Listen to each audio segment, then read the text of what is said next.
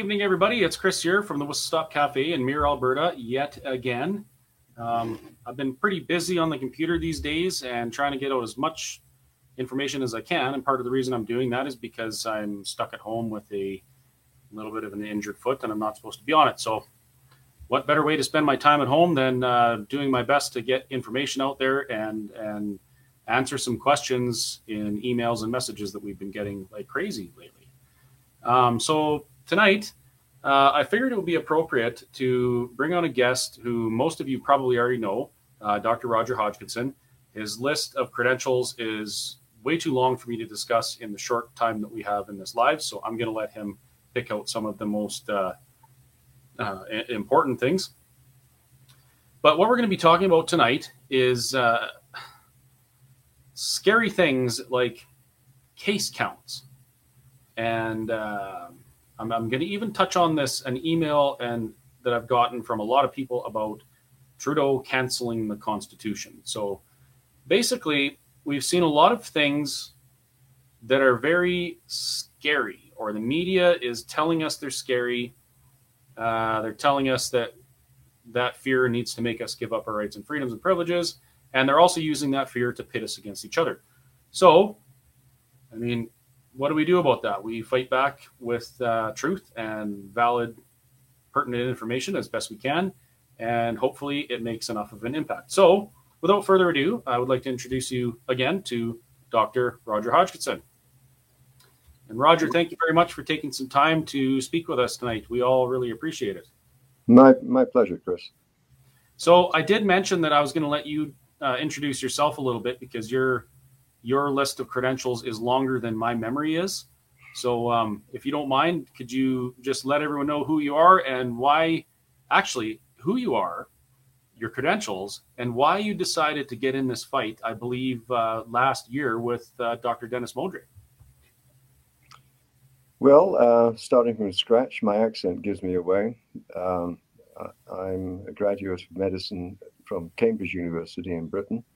I came to Canada in 1970. I qualified in pathology at the UBC in Vancouver, and uh, I've done a great variety of jobs and positions uh, in my career. I've been a workaday pathologist at a community hospital. I've been the CEO of a large retail diagnostic laboratory for outpatient work, an assistant professor at the university doing an awful lot of teaching. Um, I've been chairman of the examination board for nationally for pathology, setting the annual examination.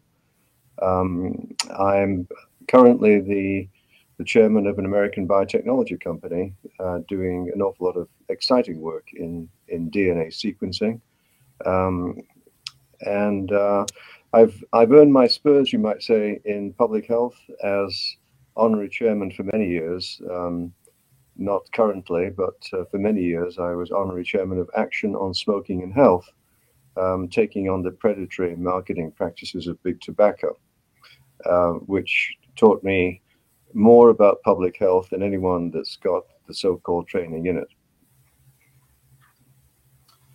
So, needless to say, um, you absolutely know what you're talking about, and you have grounds and standing to discuss any of this uh, as much or more than uh, other doctors that are out there. Am I correct in, in my assumption?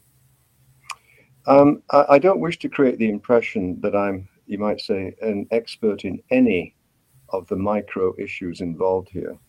I'm not a um, molecular biologist. I'm not a virologist, a vaccinologist. I'm not a specialist in infectious disease, etc., etc., etc. What I am is a very head screwed on senior pathologist who's been around the block, who's familiar with all the issues. Um, I have done some academic work and publications in the area of molecular diagnostics um, from the medical perspective, not from the laboratory perspective. Uh, co-owner of a patent um, in in in um, molecular diagnostics and so on. But I but that's uh, I'm not um, an expert in in these micro micro fields. Um, I'm also, for very important for people to realize, I'm not an anti-vaxxer. I'm not a conspiracy theorist. I'm not a great resetter. I don't believe in any of that 5G graphene oxide bullshit. um, what I believe is provable stuff, of which we have a boatload, to make the case that this is madness that has to stop yesterday, that is killing people as you and I are talking now for no reason, cutting to the very heart of medical ethics, first do no harm, and informed consent. As to why I got into this, um, I, would like to say very humbly, um, I'm not special. Um, this is what physicians should do. Physicians are here for society, before themselves. We don't consider ourselves as the top of the rank. No, it's the patient, it's society. That's what physicians should be doing, all physicians right now. And so I would say that the only unusual aspect of medicine right now is not me or Dr. Modry or many of the other physicians who are being attacked by the colleges. The unusual species in medicine right now are the vast number of physicians who are choosing to be silent. That is reprehensible given the issues at stake. And uh, I distance myself from my colleagues who are hiding, um, fearful of the college, fearful of loss of income. Um, some of them, of course, are truly ignorant, choosing not to be informed. Um, so that that's a little bit about me. Um, I, am here for society. I always have been. Um, not that's not to be construed that I'm some rampant socialist. I'm full disclosure here. I'm a rampant Trumper. I believe he's the savior of society. If he doesn't get in in 24, all bets are off. So you know, my my politics are definitely right wing, but um, as a physician um, who's been very well trained in medical ethics, um, I consider the current situation that we're facing to, the, to be the most grotesque stain on medical history ever. Grotesque things are happening that are utterly inexcusable, and we can get into some detail. What what bothers me about this is this isn't the first time this has happened. Um, mind you, not in my lifetime or or on this scale, but I'm I'm not a historian or anything, but I paid attention in school. I read books, and uh, things like this have happened before. And what really surprises me is that with the amount of information available, and and with the push to um, learn history, um, so we don't have to repeat it, people are still they're still not they're still not opening their eyes and, and realizing that yeah sometimes the people do have to stand up and call out some bullshit otherwise we end up in a really really bad spot and and we're there now like we are definitely there we're in the thick of it and with news coming out of quebec about them talking about uh, may, making the unjabbed pay an extra tax to access health care and our prime minister um, basically discriminating and encouraging bullying against uh, the people that don't want to take the job. Uh, same with our premier. Like we got a lot of work to do. It's not just us against the government anymore. It's us against the government, and at the same time, trying to maintain or repair relationships with other people within society. Right? Like I, I I'm watching the comments, watching the comments go by, and some people are just they're just so ignorant. They I, I don't know if it's easier for them to hate people that are trying to tell the truth, or if they maybe just enjoy this um, this this misguided, misgiven sense of authority they have because they wear a mask and we don't, right? So the only way that I can see we can fix this or begin to fix it is by reducing or removing the fear tactics that are being thrown at us. So I'd actually like to try something. I'm going to play devil's advocate here, and I'm going to start this conversation with a statement. And I would, I'd just like you to reply to it. Um, Dr. Hodkinson, don't you know that case counts are going through the roof right now? Um, we've seen more cases of COVID in the last couple months than we have ever before. We're at record case counts, and we all need to be scared and do our part and wear our masks and get the jab. What would you say to that? Well, I'm not a lawyer, but there is a, um, a legal tenet. If you're lying on one thing, you're lying on everything. Um, governments have lied to us consistently for two years. Their statements are grotesquely culpable. And the, none of their stats, so called, are reliable. None of them. In fact, we just heard from the horse's mouth, so to speak, that um, the occupancy of ICU beds as opposed to non ICU beds was um, knowingly distorted for two years. And yet yes. that was that was the predicate for all this hospital overutilization and crisis in hospitals, etc., etc., etc. No, the point is they can't be trusted on anything. And therefore, we have to form our own conclusions about what has happened, what should happen, and, and not rely upon government in any way, shape, or form. They've inserted themselves into an issue in which A, they're incompetent at resolving, and B, didn't need their input in the first place because this was nothing more than a, essentially, according to John Ioannidis out of Stanford, probably the most esteemed epidemiologist in the world. Um, this is nothing more than a bad seasonal flu, which we've handled over decades, if not centuries, with liberal application of the most common medicine that's known, that's dirt cheap and dirt and absolutely safe. It's called common sense. And we, the general population, have handled these things very effectively. I don't believe that the majority of the population are, are stupid at all. They've been kept intentionally ignorant. And we'll talk about the three methods by which population control, the so called mass psychosis, um, we'll talk about that as to how that was initiated and, and maintained. I was just reading some of the comments there. They're really flying in. I don't know if I'm going to get to all of them. Um, one thing I'll mention is uh, neither neither you nor I have ever said that people don't die with COVID and that COVID doesn't take some people. Yeah. But I think it's important to point out, and people forget this, or maybe they didn't know it in the first place because it wasn't plastered all over the news. The flu used to take a lot of elderly people. As a matter of fact, in January, I had a the, this couple. They had to have been 150 years old. They were the oldest people that I'd ever seen in my life and they're in my cafe um, during this pandemic, supporting our cafe and telling us this is all garbage and how dare they tell us what to do as seniors. They said to me um, that they have always considered the flu to now that this is a strange phrase. They, they've considered the flu to be nature's sweet mercy because at the end of their days, they have to go somehow. And the flu used to take a lot of people. And well, it's, it's not included in the conversation, right? So yes, we do have something that's taking elderly people, but we we've we've always had it. I'm I'm a pathologist. I can assure everyone listening with absolute certainty that death happens. Get used to it. Life is well, risky. a conspiracy theory, Roger. We we cannot stop death from happening. We accommodate to the risks of everyday life largely subconsciously because they're so they're around us everywhere.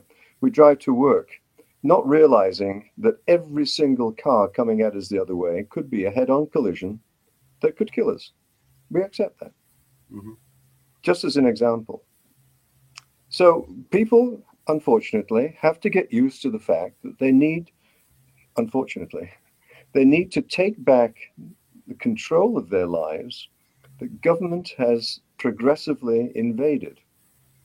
And I, I have said something rather controversial on occasion, Chris, about COVID, and it's this, and it may seem odd, and, but allow me to explain. COVID, in many respects, could be seen as a very fortunate event because it is the point of the spear of wokeism and how it has infiltrated society and organizations and politics and institutions to the extent that the the death of a thousand cuts, as the Chinese used to call it, it hasn't been noticed. A little slice here, a little slice there. And before you know it, one day you wake up and you're the last person to be eaten by the crocodile. In that respect, COVID is very fortunate. It's a huge wake up call that goes way beyond COVID as to how we might have got here, how it's been maintained, and to learn from it these deep, deep lessons about how we got here and how we need to retake control of our freedom, which we fought for centuries to be where we are, to be able to go where we want to go, eat what we want to eat, travel what we want to do, take our kids to school, educate them ourselves, whatever, whatever, whatever. So many of these freedoms are being progressively eroded. And I thank COVID as nothing more than a bad seasonal flu to be the point of the spear that's coming to your door unless something is done that is dramatic. Not the Canadian solution to problems, which is evolution. This needs to be a revolution. There needs to be a total rethinking of politics, getting away with the whole the old left-right distinctions, and focusing on the fundamentals, on the quality of life, our freedoms, our health, the future of this province economically. These basic, basic things that cut right across politics. And COVID could could be the cause of a great awakening in politics, not just in Alberta, but throughout the Western world.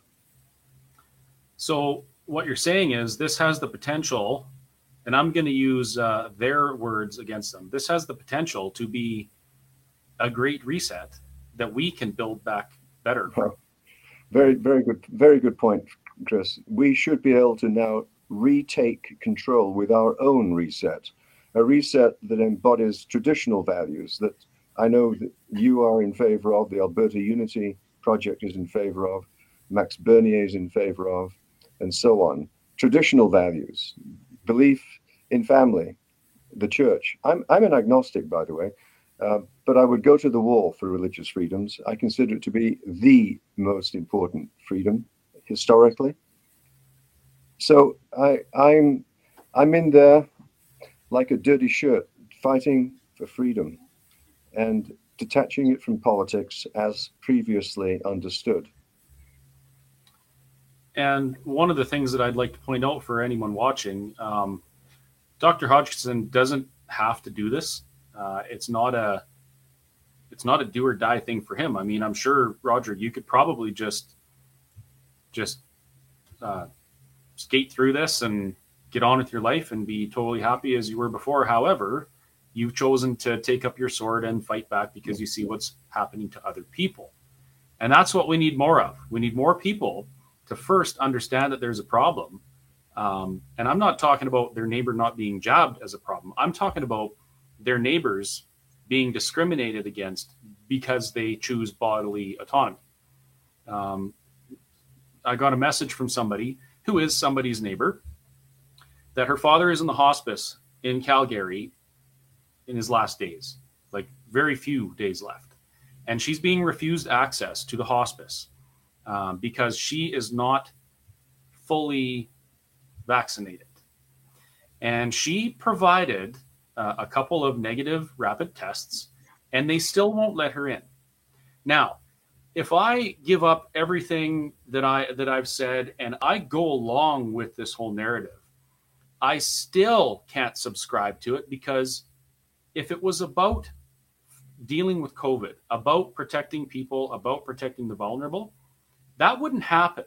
A negative test, a negative rapid test and I agree with you, Roger, that we shouldn't be testing at all. However, by their own logic, that test should be the key to doing everything, right? Because if we if we have a problem where we're transmitting a virus and it's destroying society, then the negative test should be the answer. However, it isn't. They're saying that the only answer is a jab that hasn't worked. So their own logic unravels it unravels their own agenda, and I, I I'm excited that it's happening this way because I think that people can't ignore those things. I, I often start my speeches by saying, listen, um, I'm going to keep this speech really short. I'm just going to say two words, then you can go home. All you really need to know is very simply repeat after me nothing works. Nothing works. Nothing, nothing could work. Nothing has worked. And therefore, nothing will work. You don't have to be a rocket scientist or a medical specialist like I am to figure out that if you've been doing the same thing over and over and over and over again for two years, and it's not made a scrap of difference, in fact, it's made it an awful lot worse, then just maybe, just maybe, knock, knock, hello, anyone home? You should stop everything and get back to living perfectly normally, as we did in the time I call BC, before COVID, if everyone can remember that and simply protect people who are vulnerable in ways that are still not being done, despite ample evidence of their effectiveness without a vaccine. And I'm talking here about vitamin D, ivermectin, hydroxychloroquine, quercetin, NAC, etc. Agents that could be used in nursing homes very effectively. And have and are being used in other jurisdictions. Exactly. And again, um, just to bang my drum, I'm a pathologist. I can tell you categorically no testing of any kind, anywhere, for any reason is indicated, with the singular exception of when you present to hospital with symptoms that are consistent with COVID. They do a PCR test at a low cycle threshold that shows a positive result, which in that context is probably accurate, whereas just the opposite applies, of course, to asymptomatic testing. That's the only place where testing should take place. And even the PCR test should be replaced by a, a technology that's well known to be substantially superior and is perfectly capable of being performed at the volume, the reduced volume that would be needed in that circumstance. And that, that methodology is called sequencing.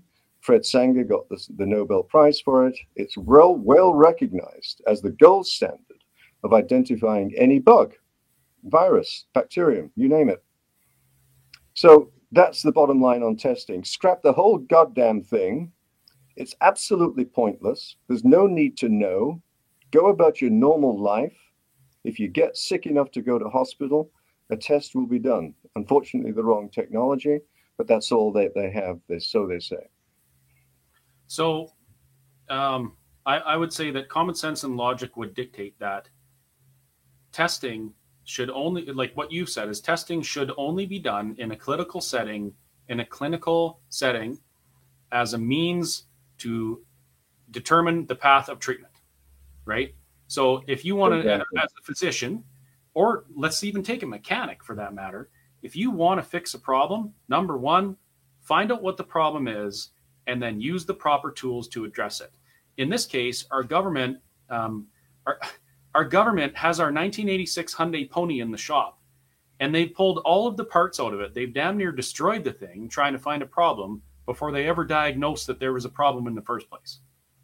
And, and exactly.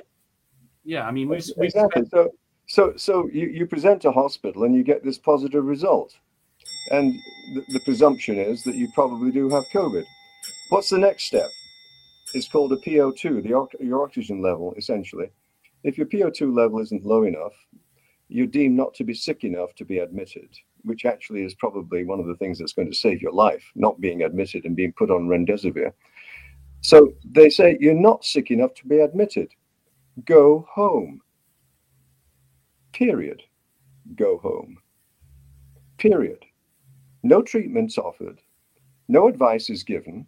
The subtext medically is go home and come back when you're blue when you're much more seriously ill and much more, more difficult to treat. Instead, what they could do is send you home with a, a package of pills, a starter pack, as per the McCullough Zelenko protocols, heavily focused on hydroxychloroquine and, and ivermectin, vitamin D, etc., other agents as well. That is what they should be doing medications that have been proven to be effective instead of doing nothing. Doing nothing. Just saying, come back when you're really sick, despite the fact that there are agents involved that could prevent you from dying. There's a very big drawback to your your argument there, Roger. If the hospitals aren't full of sick people, the top brass in the companies that administer healthcare in our provinces have no justification for $700,000 a year salaries. Well, the, the, mismanagement of our healthcare system is a is a is another big story that I could speak for days on. Um, in, in, with respect to COVID, let's let's be very clear here. For two years, this has been a one disease healthcare system where normal things have been ignored or delayed. People are not getting their hip joints done, they're in pain. People are uh, getting their cancer diagnoses delayed, cancer treatment delayed sometimes. We're even hearing of transplants being denied people despite a match being available because someone isn't vaccinated. So it's wow. been a one it's been a one disease healthcare system. And to put a number on that, because um, I'm happy to be out of Britain, by the way, but Britain happens to be the place with the best stats on this internationally. Britain has been spending on one disease, COVID, with all the ramifications of it, economic support, etc., etc. Britain has been spending on COVID more than the entire budget for the entire National Health Service, encompassing everything. Jeez. That's how, that's how ridiculous this focus has been from, from a, you might say, a, a financial perspective. I'm going to make a statement here, and this is just an opinion, but I'm going to give the viewers some homework. I want you to if, Try and get this information from me.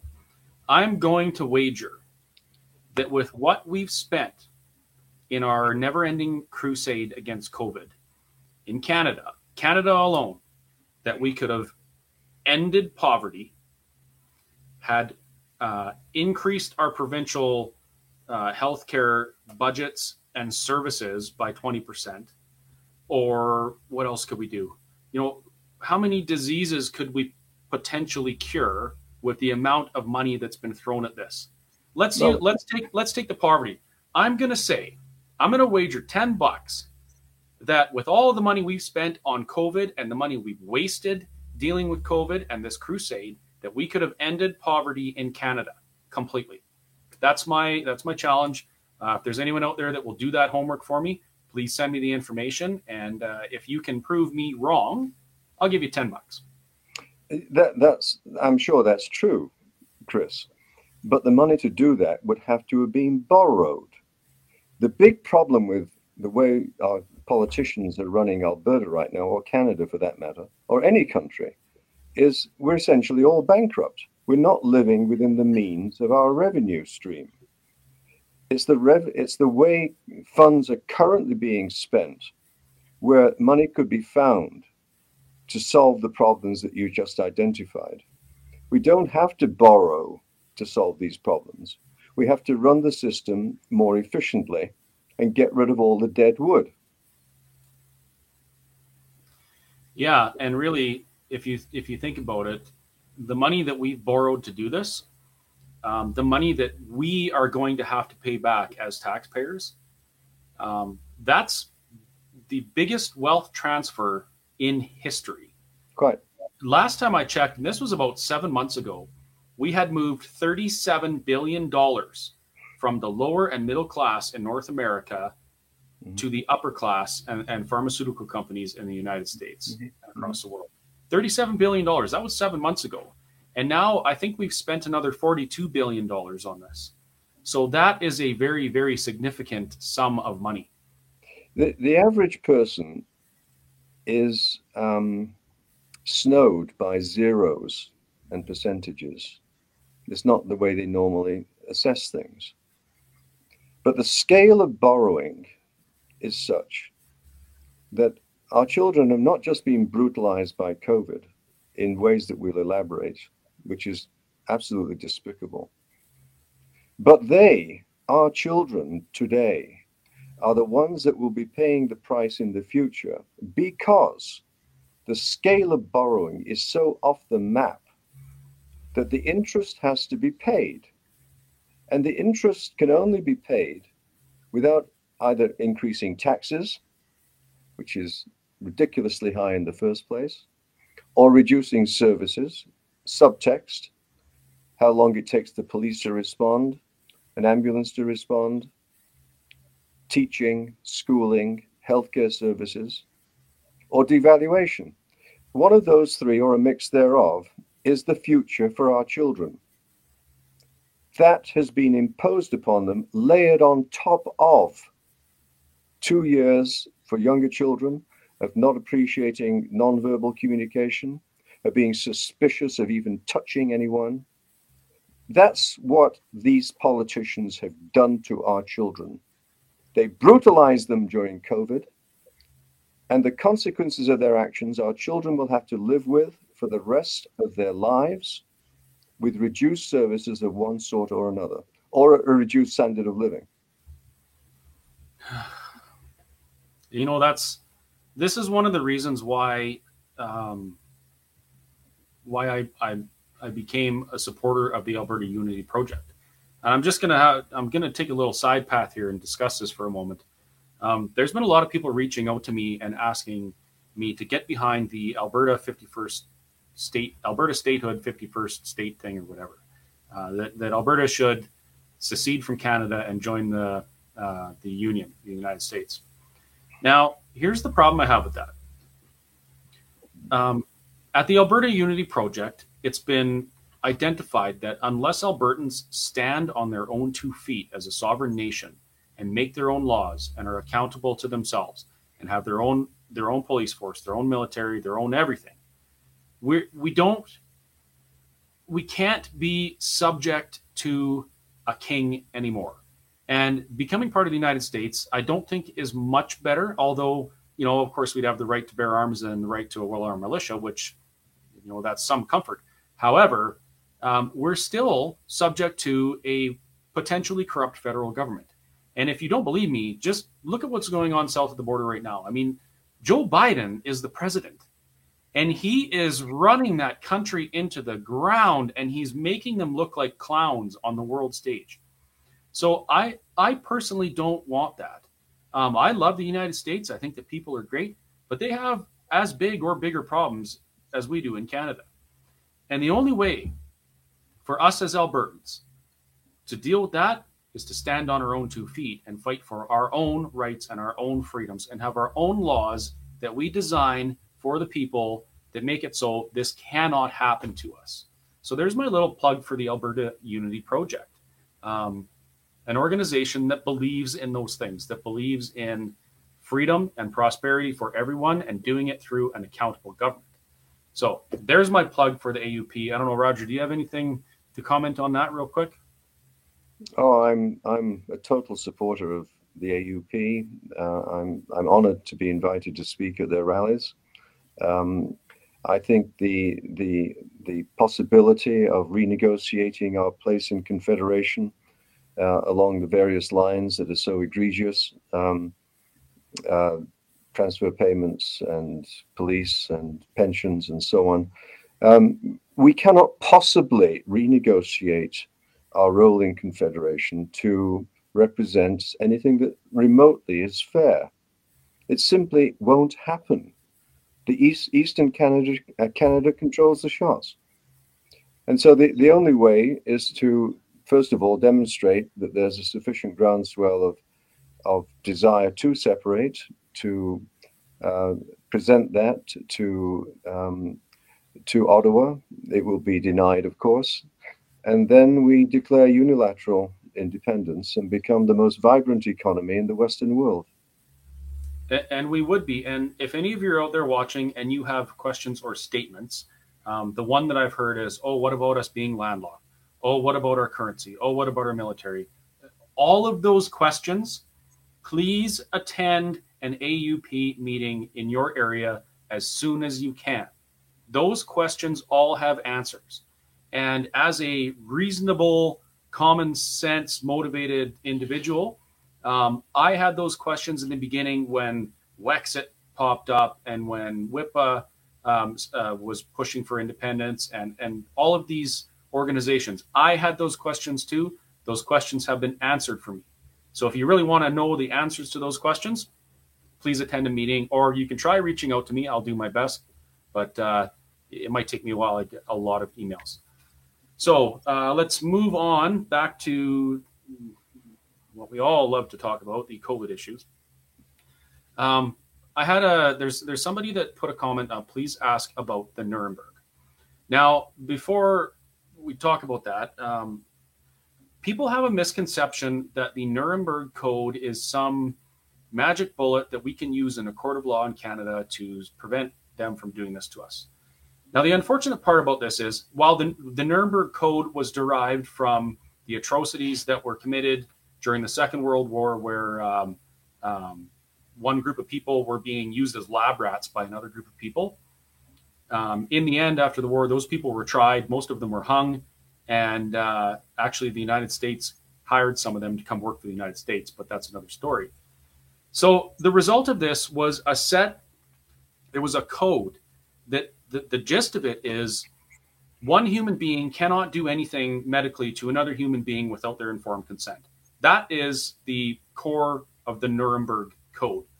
Now, as with any kind of international law, um, those things only apply on an international stage. So if you try and go into court and you're fighting a ticket or you are fighting a charge for keeping your business open and you try and use uh, the Nuremberg Code or the uh, International Covenant of uh, Political and Religious uh, b- Beliefs or the International Covenant of Societal, whatever, I can't remember what they are, it's not going to work. Uh, those things are for international courts, and Canada unfortunately doesn't really participate in that. I mean, we've signed those things saying that we agree, but it isn't law in Canada. It's Canada saying, yes, these are good ideals, but we're just going to use those for other countries that we're at war with. Okay.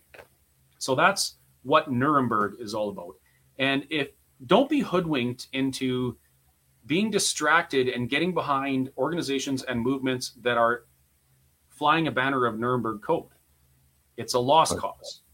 Our cause here and our path is a lot of hard work, a lot of repair between relationships uh, within our province and our country, and and that's it. Hard work. There's no easy way out of this. Did I get that right? The Nuremberg Code. I think you know more about that than I do, Roger. No, I, I think that's a very good summary, Chris. It doesn't apply in our courts. Um, it's it's a standard that people should um, follow and uh, and be threatened by, um, because the International um, Court in The Hague, um, you know, is is a, a, viable route ultimately for the prosecution of these crimes. These are crimes against humanity. Absolutely. They're being they're being performed on people with an experimental product who are being lied to about its effectiveness. They are being prevented from accessing any information to the contrary in a very conscious, determined fashion, psychological operations by government, which are utterly despicable, trying to mold us in the direction that they wish us to follow. So th- th- there's all kinds of ways these people can be prosecuted in the future. It's going to take some time, of course. Uh, Reiner Fuellmich's um, work and so on, it, it will not be immediate. I think the system is going to implode under its own weight, quite frankly, be, well before those those judgments are, are made public. And the, the singular thing that I think will turn the population, those that are truly ignorant, I'm not saying that in a in a in a in a demeaning way, people that have been kept ignorant. When people get educated as to how they've been duped how they've been lied to consistently over two years. I call this the autopsy of COVID. When that, when that analysis is written by the likes of Alex Berenson, um, Delingpole in Britain, and so on, esteemed investigative journalists, when that's laid out in lay terms, the general public are going to be absolutely revolted by it. And it's going to have major consequences in future elections. And so I would say to any politicians listening tonight, which is of course unlikely because they just don't want to know. By the way, uh, Nuremberg proved very, care- very, very well that um, simply claiming you're ignorant of something happening that was in plain sight is no defense. Um, No, politicians had better watch out because they're going to be a very, very angry population. There will be blood in the gutter. And any politician that wants to save his or her pension, let's get to the nitty gritty here. Politics isn't, isn't politics is not about serving you and me. It's about being in a position where you virtually do nothing and you get a pension. If you want to receive your pension, you better get ahead of the game now. Because waiting for the autopsy and saying, oh, we're so sorry, won't cut it. Get ahead of the game now. Put your standard in the ground and say, we were wrong. I was given terrible advice by the medical officer, chief medical officer of health. I was duped. Make heads roll. And any contrite politician that stands before the camera, the cameras, and says that in a very contrite way, it, my guesstimate is of politics that that politician will be respected and honored and forgiven at the next election. They would but be. If but if you don't do it now, Mr. Kenney, in a comprehensive way, you are done. I hope that message sinks in, not for, just for Mr. Kenney, but for all the MLAs who are basically quivering in their boots because of fearing being kicked out of caucus and possibly yep. losing the, the next election on that basis. You will lose the next election if you don't get ahead of the game now. Absolutely. Being kicked out of caucus for doing what's right and standing up for, for, for people's rights and freedoms and their liberties, uh, being kicked out, kicked out of caucus that's going to be a lasting legacy. Being removed from power and uh, losing an election in shame, that is also a legacy, and you don't want that. That brings up another point that I've, I've had this discussion with a few people. Um, so, looking at what's going on in the world, the failed uh, Vax crusade, uh, the failed propaganda machine that the government is is working about all this stuff. People have asked me, you know, what happens when this all comes crashing down? The governments are going to pay. Well, I don't think these are stupid people. Uh, they're smart. And the first thing they did is they gave the uh, pharmaceutical companies basically carte blanche. They said, um, we're not going to hold you accountable if something goes wrong with this because you haven't tested it properly, but we're going to give it to people anyway. So they gave them a pass. Now, when this all comes crashing down, and I say when because it will, there is no way that it, that it won't. The government, in my opinion, is going to place all of the blame on the pharmaceutical companies. The pharmaceutical companies are going to be hit very, very hard with lawsuits, um, as they have in the past. And you know what? They don't care. The business model that we see coming out of some of these pharmaceutical companies, and let's take Pfizer, for example, because they're the biggest. If they put out a product that they make $50 million on, or sorry, $50 billion on, and they pay $3 billion in damages to people they hurt, that's good business. And it, for any of you out there who don't know, these people do not care about you. This is business. If they can make a billion dollars by killing 10 people, they'll make a billion dollars by killing 10 people. If they can make $100 billion by killing a 1,000 people and getting away with it, they'll do that. It's all about the bottom line and it's calculated. So I guarantee you, before any of these big companies roll out a product, they know how many people it's going to affect. And if you don't believe that, all you have to do is go and read that document we posted with Pfizer's initial results from the uh, from the trials they did. Uh, the results were not the greatest, but out of stuff like that, they can determine. Okay, well, we're going to sell the globe two hundred billion dollars worth of this product. And with the amount of people that we anticipate hurting with it, we're probably going to pay $20 billion in damage. That's a no brainer. They're going to do it. So I, I, really think the governments are going to try and blame the pharmaceutical companies. The pharmaceutical companies are going to go like this, they're going to cut some checks, and they're going to continue on doing what they always do. They've done it in the past, they'll do it again. However, the way society is going to look at these individuals, these men and women who have allowed this to happen, that's going to be different this time. Because last time the uh, pharmaceutical companies got away with hurting people and making money, the politicians didn't really pay for it. But now they are so entrenched, they are so ingrained in this conversation that it's going to be impossible for them to hide that out. they're going to be on display and they're going to be held to account. So I'll uh, I'm going to parrot what Roger said. If you're a politician and you're on the fence and you're worried about doing the right thing because you want to keep your pension or your position or get elected next term, you're not getting elected. Let's get that over and done with.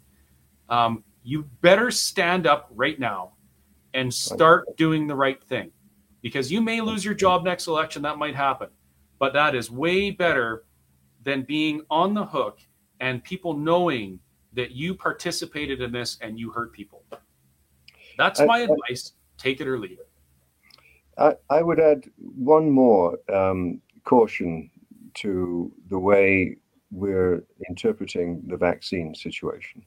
And it's this this whole mess started with the totally inappropriate designation of this being a public health emergency.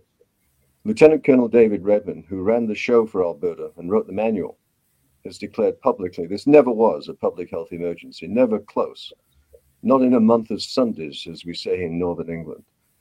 So once you remove that initial definition of it being public health a public health emergency. There is absolutely no justification for using agents such as these so-called vaccines under emergency use authorization. The predicate for EUA has to be some hor- horrible, colossal emergency, which it was, which there was not. So under that umbrella, they were able to roll out these these products with the most minimal testing particularly for, for pregnant women and children. And the point I'm trying to make is this is, is an incredibly important precedent in medicine in terms of how a product is released on the two into billions of people. We must not allow this accelerated release with minimal testing ever to take place again except for the most extreme emergencies, which this was not. We cannot allow future vaccines it with such trivial testing. It, in medicine, the most protected class of people are pregnant women. You go overboard to make absolutely sure that a product is going to be safe for the mother and baby. That came out of the thalidomide disaster, which you may recollect where terrible things happen to babies. And it was the status quo. And pregnant women are being injected with this stuff as we speak. And I'm referring to this document that you've all had pushed through your letterbox. This oh. is an urgent health message. And in this, they actually say in print, you can't get more culpable than this. They actually say in print, in response to the question, is the vaccine harmful to pregnant women or someone who's breastfeeding? And they say, no, period. They can't there answer no, that, Roger. There is no evidence. Listen to this the sleight of hand, the lawyers who've been involved in this. There is no evidence that COVID 19 vaccines are harmful to those who are pregnant. Those, by the way, uh, last time I checked, everyone that was pregnant was a woman. Um, that's trying to be so politically correct here, but that's another story. There is no evidence that COVID 19 vaccines are harmful in pregnancy. Well, of course, there's no evidence because you haven't looked for it, you idiots. How dare you say that? How dare you inject women with this agent, knowing full well it's not being tested? And to, then to use the sleight of hand to say there's no evidence. Well, there isn't evidence because you didn't want to look for it. That's how grotesque this kind of doublespeak is. Government putting this kind of stuff out through everyone's letterbox. It's full of lies, a pack of lies. And, and they expect to get away with that at the next election? Mr. Kenney, I'm looking at you straight in the eye now. I've got a bridge to sell you if you think you can survive this. Resign now here, okay, so every time you bring that up, and you've spoken about that at a couple of the AUP meetings, um, it infuriates me that they use that kind of gaslighting double speak because, okay, there's no evidence to support uh, or that, that says that it's harmful for pregnant women. They haven't had a chance to tell yet. And that's why the protocol for any new drug, anything that's released, is that until you can prove that it's not causing those things, you don't have the evidence. That drug is guilty until proven innocent because that is the safest path for everybody. If if a bunch of people have adverse reactions, until that pharmaceutical company can prove that it was not the pharmaceutical that caused the adverse reaction, it's attributed to that. That's why we have long-term studies. That's why we need long-term data on cancer and and sterility, uh, fertility and sterility, because we don't know. And for them to say there's no evidence that it causes harm to pregnant women is complete. I'm, I'm going to use your words here complete and utter bullshit. What they should be saying is we don't have any evidence that in the long term this is safe for pregnant women. So please make a informed decision regarding the vaccine. And and the, the second protected class after pregnant women are children. This is how bad it's getting with um, the journals of the world. The, the, the most prestigious journal in the world is, in, is called the New England Journal of Medicine. The editor of that publication, who's been in the job for 30 odd years, a physician, his name will go down in ignominy his name is Dr. Rubin, R U B I N. Look him up. He was on the committee for the FDA to look at whether or not to recommend vaccination for children. And we can talk about why that is so ridiculous later on. But he said this, and I, I'm quoting pretty well verbatim from that most prestigious position in medicine. He said, and I quote, we won't know if it's safe to use until we use it.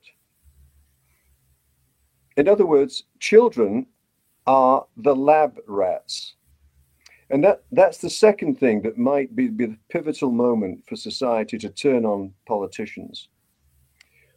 When children start dying, I'm talking very, very clearly and bluntly now. When children start dying of a vaccine that they don't need in large numbers, the population will be enraged. It's happening already. 400 cases of myocarditis reported, I believe, in Ontario, claiming that this is mild.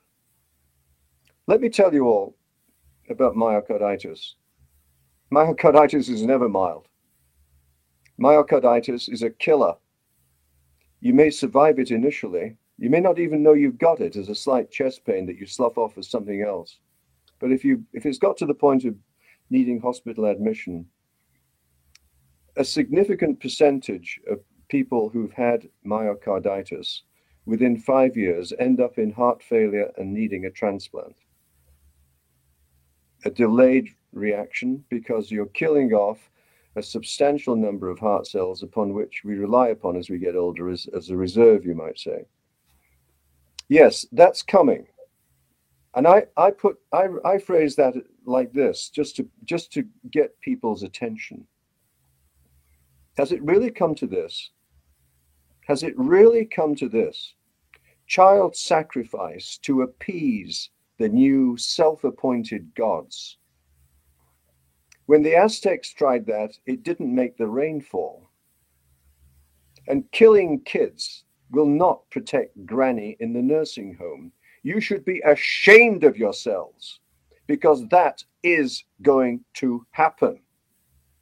Innocent young children in the prime of their life, perfectly healthy, under no risk whatsoever of COVID. There hasn't been a single death in the whole of North America from an otherwise healthy child despite the attempt by our chief medical officer of health to brag about the first one internationally that turned out to be totally fallacious. No, there hasn't been a single death in the world in an otherwise healthy child from COVID. And yet they want to inject them into something that is known to have serious life threatening risks for no benefit whatsoever. That is what's happening to our children. That's what politicians are countenancing. It's look, I, I used to teach medical students this statistics full of zeros and decimal points. People can't get a grip on statistics. But every single number in a statistic is a person. What you have to think about, Mr. Politician, is that if your daughter got the vax, the clot shot, as I prefer to call it, and died shortly thereafter from that or the booster dose, just imagine how you would feel about that, the closeness of that event. Well, the feelings that you would go through reacting to that are identical to the feelings of angst, the the the awful family disruption, the the the, the agony of, of a loved one dying in, in their prime of life. Just imagine that's your daughter, not someone else's, a mere statistic that you can slough off. That's what we're talking about here is an immense human tragedy unfolding. And it's unfortunately going to need kids dying to get the attention of the mass population and politicians to stop this ridiculous, out of control train wreck. Mm-hmm. Absolutely. So there, people kind of scream at me every once in a while saying, "Well, you don't know that this causes any harm to kids. They should just get it to do their part and protect everybody else." Here's what I do know. I do know that not one person on this planet can tell me with any kind of certainty that this is not going to adversely affect children in 10 years. They can't tell us that because they don't, they haven't done, they don't, don't have any data, none. Yeah. I can also tell you, as Roger said, that there has not been one healthy uh, child that has died from COVID yet. So that tells me the risk to children is very, very low. Now, since when, at any point in history, has it been okay for society to do something to children that they cannot guarantee is safe for them by any stretch of the imagination in order to protect a group of people who statistically in the middle range have about a 1% chance of adverse event or death from COVID, or a group of high risk individuals that have a 7%. I can almost guarantee that the vast majority of that high risk group, the I believe, what is it, uh, Roger? I think 70 and up is the high risk, 7%. Yeah, yeah. I guarantee that the vast majority of the people in that group would never ever ask anybody to do something risky for their to their children to protect their health. And why can I guarantee that? Because the people with the white hair grew up in a different time than we did. The people with the white hair grew up in a time where family was everything, children were be, to be protected from everything, including government. That's the difference. Those people would never ever do this. And yet we have these mm-hmm. idiot politicians barely out of university, some of them barely out of high school, making decisions and speaking for that group of people. And this was one of my problems in the beginning is nobody asked the elderly. Nobody asked those people in the long-term care facilities how they wanted to deal with this. Nobody asked them if they were okay taking the risk of catching COVID and dying um, because they saw their family. Nobody asked them. The the the risks for children we've covered to a certain extent, but there's more. There's more, believe it or not. They've not just been brutalized for two years psychologically and from an educational perspective, truly brutalized, more so than any other sector of society. And they're not just going to be paying the price economically, as I described in the future. A double whammy. But it doesn't end there. We know from the Pfizer submission to the Japanese authorities that was obtained under Freedom of Information by Dr. Bridle in Ontario. We do know that Pfizer knew before the vaccine was introduced that in rats, these nanoparticles in the vaccine located heavily, more so than in any other organ, into the ovaries of rats. Now, they were rats, excuse me, they were rats. They weren't humans. They chose not to do the experiment in another species, which they were should have been obligated to do under normal clinical trial conditions. So right now we have the uncertainty of what is happening to little girls' ovaries. Answer: We don't know. We don't. We just don't know. And m- many people listening uh, would probably be unaware of the fact that little girls are born with all the eggs they're ever going to have in their entire life. You, little girls don't make more. Little girls don't make more eggs. Once you destroy a significant number of them, they're gone forever. They're not replaced. And so, one of the consequences of this flagrant abuse of children could be, and I hope it's not true, obviously, but it could be significant impact on fertility. On the male side, there's a similar problem, a slightly different explanation in terms of the, the, the mechanism by which this occurs.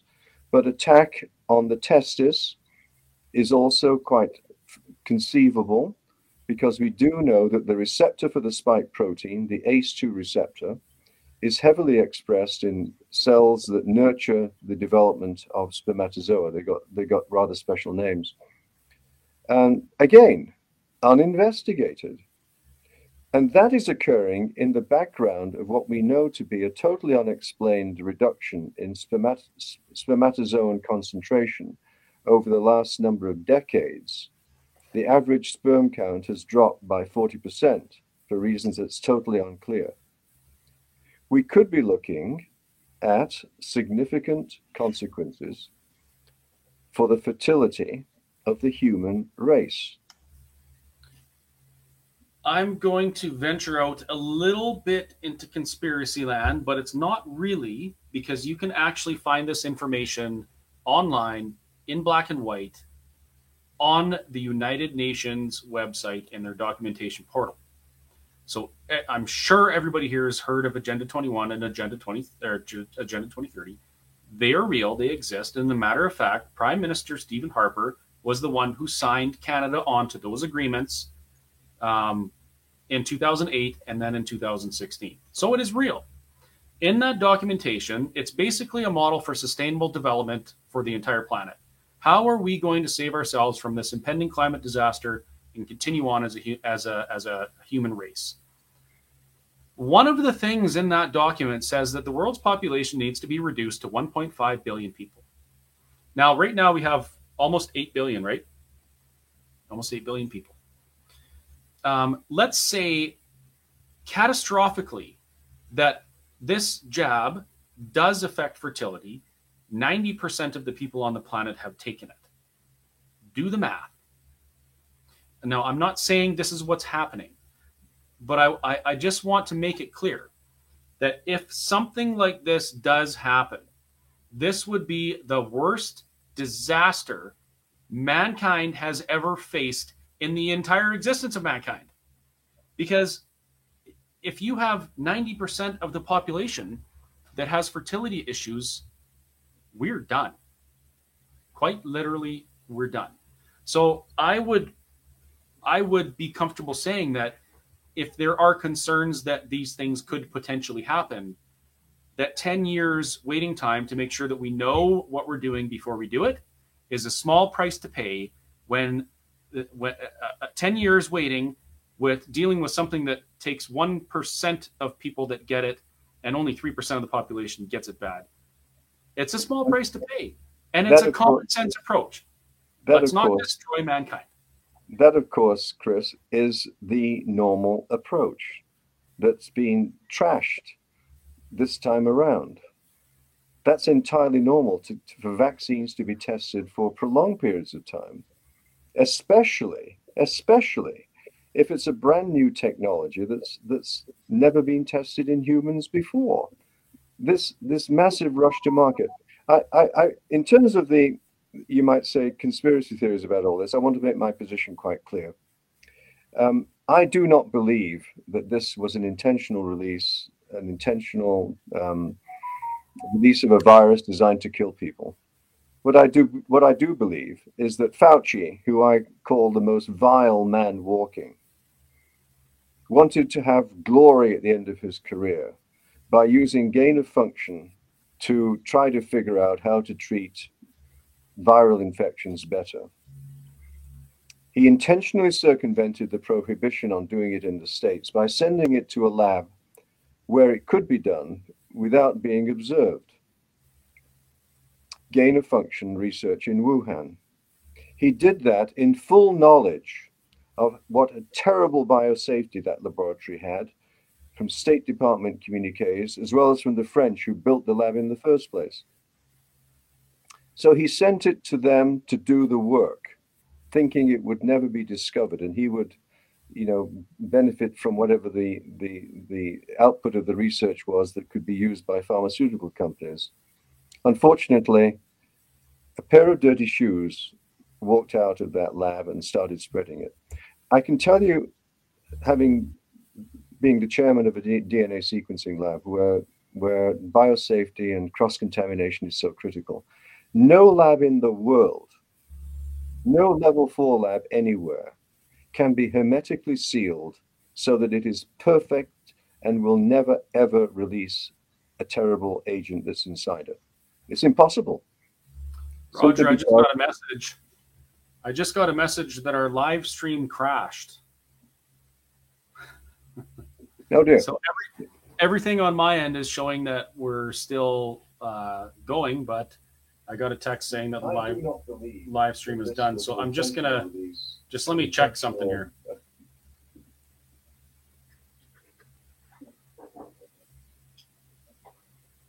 No, it appears we're still up. Yeah, there's me looking at the screen. I can see it on my other computer.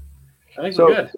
So just to, just to continue, it, it, it never was a conspiracy to devise this virus and release it. But what happened following that release was the most Machiavellian exploitation of the unexpected opportunity that fell in the laps of people who were primed to maximize use of it. The great resetters, Gates, Davos, and the Dumbocrats in the States.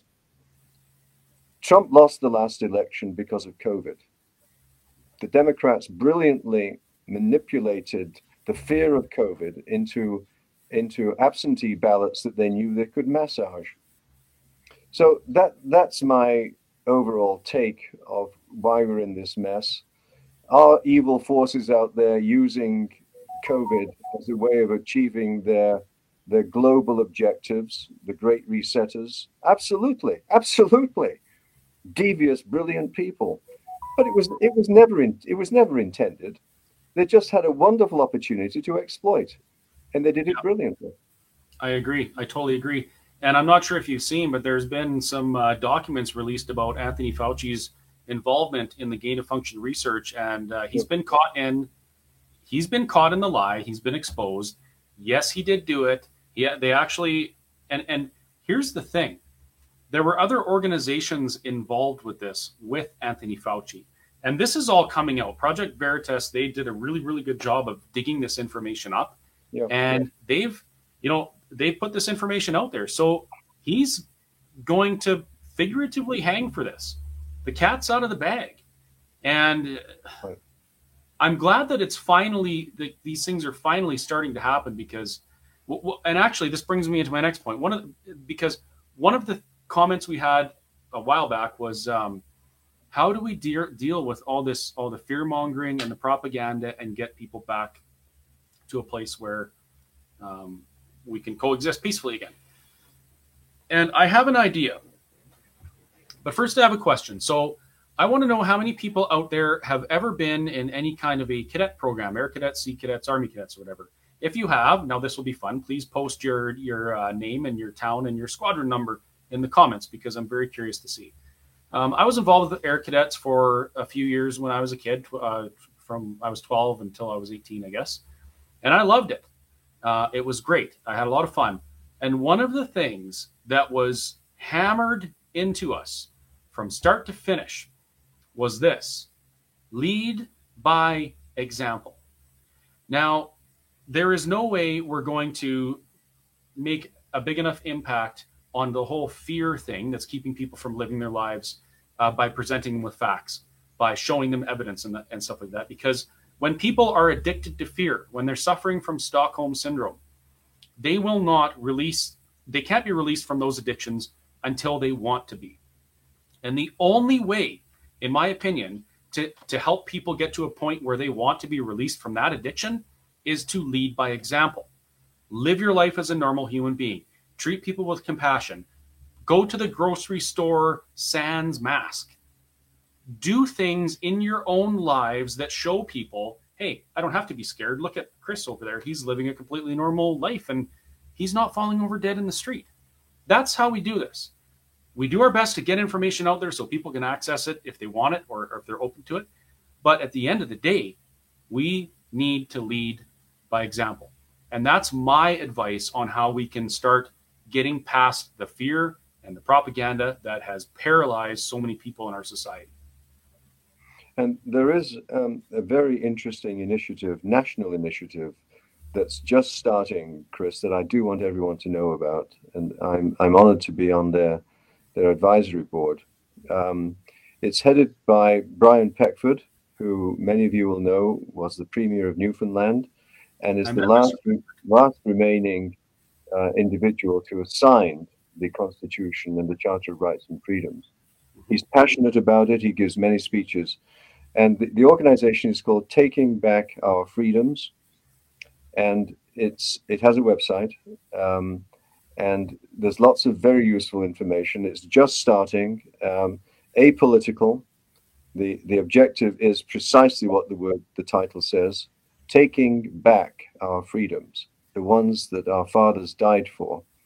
That's what it's all about. And it has an incredible potential nationally. There are um, uh, provincial activities on the ground, boots on the ground, chapters being set up in various cities across Canada, um, led by someone who has skin in the game, Brian Peckford, a wonderful man who is someone you should listen to. He makes no bones about it. Um, there's a lot at stake here. And he was one of the authors of this document that he holds very dear, and he sees it being trampled on. So look out for that organization. I, I don't know if you saw it, but I actually drove out to Parksville to meet with Mr. Peckford.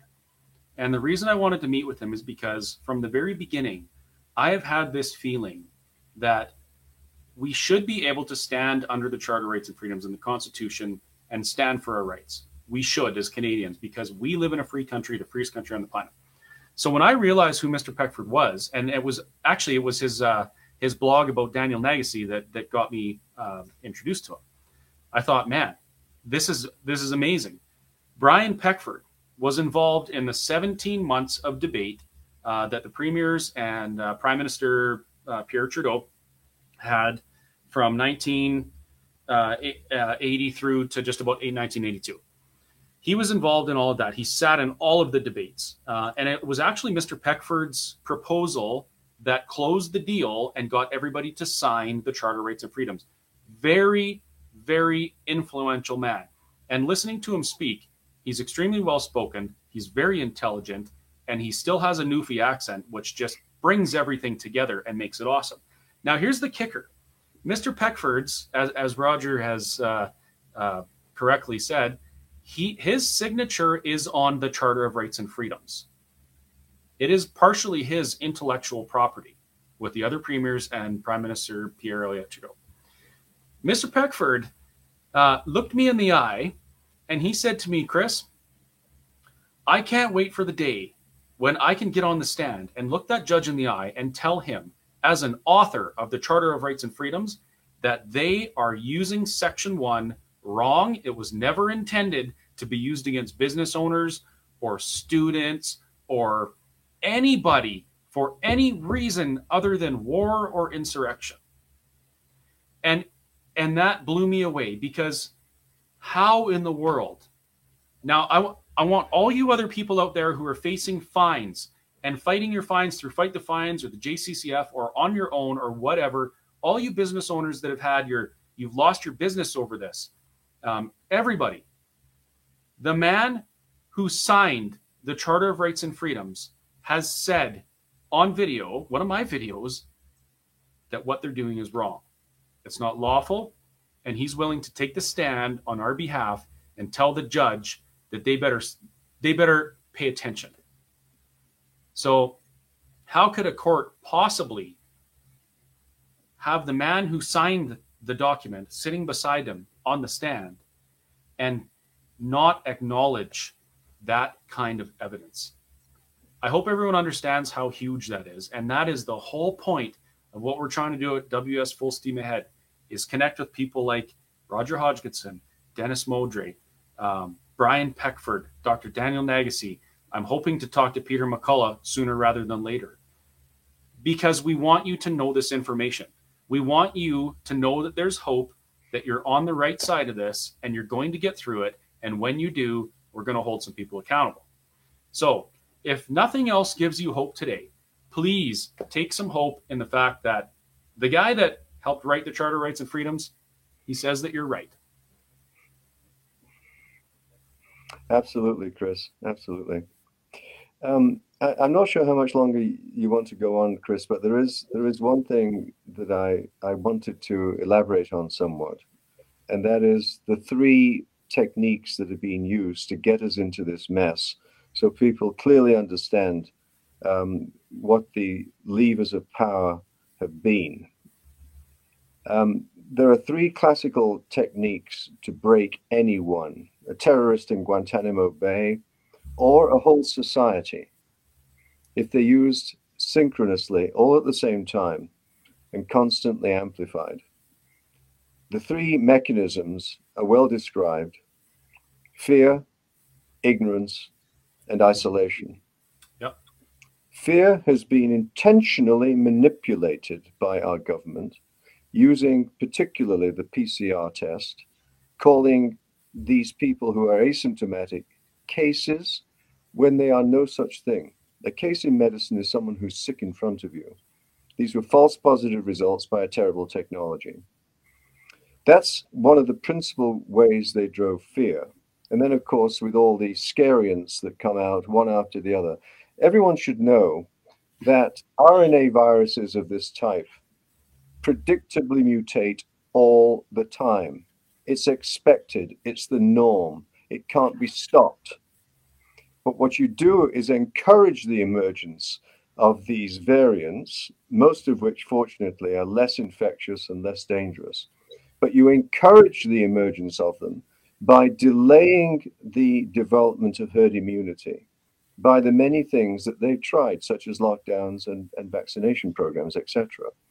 So that was the first mechanism fear, brilliantly exploited by a document like this, this one that I referred to. Second thing, of course, was ignorance. And this is perhaps the most important one. Because if people had been informed during the last two years about the reality of what's happening, they would have been so reluctant to be vaccinated and would have pushed back vigorously against government. And how did this ignorance happen? Well, all the usual sources were intimidated. Politicians were intimidated by being kicked out of caucus and therefore their pension potentially. The media was bought off by Mr. Fancy Socks in Ottawa. He's pouring money down their throats to keep the print media alive and the CBC. You don't have to be a rocket scientist to figure out that newspapers are a dying business when the front page isn't news anymore, but it's an advertisement from advertisement from Sport Chek. Yeah. So you don't bite the hand that feeds you, and the media has been extremely compliant with government policy, not wishing to criticize it because they may cut off the money. Yeah. Everyone everyone has been intimidated, but the most important sector that's been intimidated is physicians. If physicians had been free to express their opinion one on one, privately, in the consulting room with a patient, very few people would have been vaccinated. But physicians have been targeted by the colleges of physicians in every province across this country into the threat of losing their livelihood if they dare to speak not only publicly, but to individual patients, discouraging them from taking the vaccine. The colleges of physicians and surgeons are the architect of that. The colleges of physicians and surgeons are there principally for one reason to protect you from me, to make sure I'm not a pedophile and not cutting off your wrong leg. They've been doing that reasonably well for decades. But now, all of a sudden, they've done a 180 degree turn, and they are now the willing disciples of government. Now they're political. Enforcing government edicts. And I translate that as follows They are now co conspirators with government in state sanctioned murder. Exactly the opposite of what they're supposed to do. They're supposed to protect you from medicine. Instead, they are now encouraging your death by prohibiting informed consent, which is one of the central medical ethics. The third element, of course, is isolation, otherwise known as quarantines. Keep people separate. Don't let them talk to each other. Don't let them congregate. Don't let them go to ball games. Don't let them go to restaurants. Keep them isolated. Those three mechanisms fear, ignorance, and isolation have been the three principal tactics used by government to get to where we are today. But the principal one of all of them has been the intimidation of physicians, in which we're not allowed to prescribe ivermectin and hydroxychloroquine. Government is now telling physicians how to practice medicine. It's been the right of physicians for centuries to have that very privileged position in society in which you see a patient confidentially, you have a discussion. It's very open ended. You're not directing traffic, you're presenting the options with the pros and the cons. And that's how decisions are made between a doctor and a physician. That has now been taken away from physicians. A right that we've had for centuries has been unilaterally taken away from us, not by government, but by the very bodies that are supposed to be governing medicine. Mm-hmm. The colleges of physicians and surgeons have denied physicians that right to treat a patient in front of them who's sick in the best way that they can think of. First, do no harm and inform consent.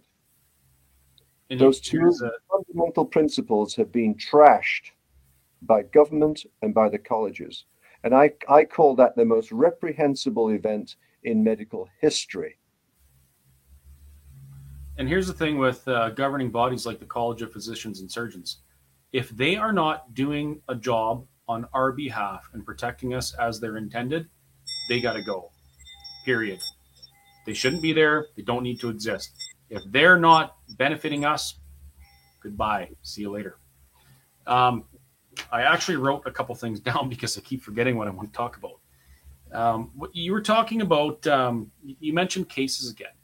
Now, I'm going to say something that's going to make a lot of people's heads actually explode. Um, hopefully, some some of our pol- politicians are listening and they pay attention to this. If we have a enormous number of cases of any disease in our province or in our country, and we don't have an abnormally high or unmanageable amount of people in the hospital, that is a good thing. That is a very, very good thing. And those who are participating in um, increasing case counts asymptomatically should be heralded because those people, while they're not sick, they're not straining the healthcare system, they're protecting the healthcare system, they're likely, very likely not transmitting the disease to anybody else because, as they've shown, asymptomatic spread is not nearly as significant as what they told us in the beginning. What's happening with those people is their bodies are creating immunity to that virus. They're not sick. Right. They're totally fine. So if we have enormous case counts and and not many people are getting actually sick, that is a good thing. And right. common sense and logic tells us that that should give us a huge amount of comfort in this situation. Yep. If you take the time to realize that the case count is not a scary thing, it's a benefit to us all, you can start to maybe chip away at the fear a little bit and go and walk your dog without a mask on. You don't have to put a mask on your dog either. So, um, yes, yeah, uh, I, am going to get a lot of comments about that, but Omicron is essentially the new vaccine. It's going to be in, infecting the majority of the population, and the the reaction to not just the spike protein but the rest of the of the proteins on in Omicron, which are in common with all the other variants, will result in the elimination of the pandemic, and it will become an endemic, probably surfacing in a more minor form in in years to come. So Omicron is, to a certain extent, a good thing. It's over. The whole thing is over. It's over. It's done. It's finished. We need to open up everything tomorrow. We, children we should. should. be children should be taking off their masks. schools should reopen. Um, restaurants should be vibrant again. No one should be working at home unless they want to, etc., etc. The life of BC before COVID that should return tomorrow because there's no excuse now to continue any of these mandates. There's no excuse to continue any of the vaccination programs given the horrendous death rate that's being documented in the States. I, would like to say uh, one thing here, Chris, about straw polls that I do whenever I give a speech. And what I, what I ask everyone present is this Would everyone please put up their hand if they know someone personally who's had a stroke, a heart attack, or a pulmonary embolus following vaccination, not a sore arm or a, um, a headache, but something very serious. And the first time I did that, I was staggered. Truly, sta- I was totally unprepared for the response. Approximately a third of everyone there put up their hands. And I said, Listen, stand up, look around you. Doesn't this smell rotten? This is massive underreporting. If one third of the people here are aware of some of those terrible things happening, you get a sense of the scale with which there is misclassification of these events and government simply not wanting to know. So I repeated the same question at subsequent speeches, and I got the same proportion of people putting up their hands. Now, what does this tell you? in the absence of provable facts from government, because you can't trust a goddamn thing that they say, here we have a straw poll that I repeated on multiple occasions with approximately the same result every time. This tells you intuitively that there is a massive underreporting of these events by government. They simply don't want to know. They're not investigating it. If, if you're introducing such an unsafe product under the guise of emergency use authorization into in this province millions of people and around the world billions of people but let's take just alberta if you want to do that in alberta for the spurious reason that this is a public health emergency which it never was but you're doing it anyway you as government are obligated to put in place a robust monitoring system for the consequences of what you're doing Yes. They have not done that. They don't want to know. That's reprehensible. It is, especially considering that standard practice is to record any adverse event or reaction as a result of that new drug until proven otherwise. And yet, I don't know how many, I, I can't even count how many people have approached me and say either they or someone they know had a serious adverse reaction and the doctor just brushed it off as normal and didn't record it. Right. So, yeah, I mean, if that's happening, how would the government know? I mean, they got to know by now. We have sports players dropping dead in the middle of the field, um, young, healthy, mid 20s, very active, of course, the professional sports players. And this is just considered considered normal. Um, it's not normal I don't this, this is this is the most uncontrolled clinical trial ever performed in medical history. The methods of monitoring clinical trials are extremely well documented. That's how pharmaceutical companies are supposed to behave before a drug's introduced. The methodology for that is extremely well described. Publicly available information, they've chosen not to do it because they don't want to know. They're burying their heads in the sand. Precisely. Um, a couple other things I'm going to mention here. So I did have somebody ask if, and I, now I'm going to I'm going to say Omicron the way I say it. They asked me if Omicron was a lab leak from South Africa. Um, here's my completely layperson's take on this. So we have North America and developed nations, first world countries, buying up vaccines like they are going out of style. Um, I think there's enough vaccinations in Canada right now. And keep in mind, we've thrown out millions of them. There's enough vaccinations in Canada right now for every man, woman, and child in Canada to get six shots. Now, South Africa, and actually Africa as a whole, I think they are having trouble even getting their first shot. So you tell me if you have half the globe is getting all of the vaccinations, the other half is getting none. Where are the mutations and the and the variants going to come from? Um, we've had variants from Brazil, a couple from Africa, uh, one from India, all places that have this vaccine inequality. And I'm not saying that's entirely the case, but if you completely buy into the the the if you buy into the the whole idea that everybody in the globe needs to be vaccinated and you're willing to take four and not let people in Africa get one, then you're potentially part of the problem. You can't have that kind of inequality if you if you want to slow or stop something like this. And I mean, we've already discussed that you can't vaccinate your way from uh, away from uh, your way out of an upper respiratory infection.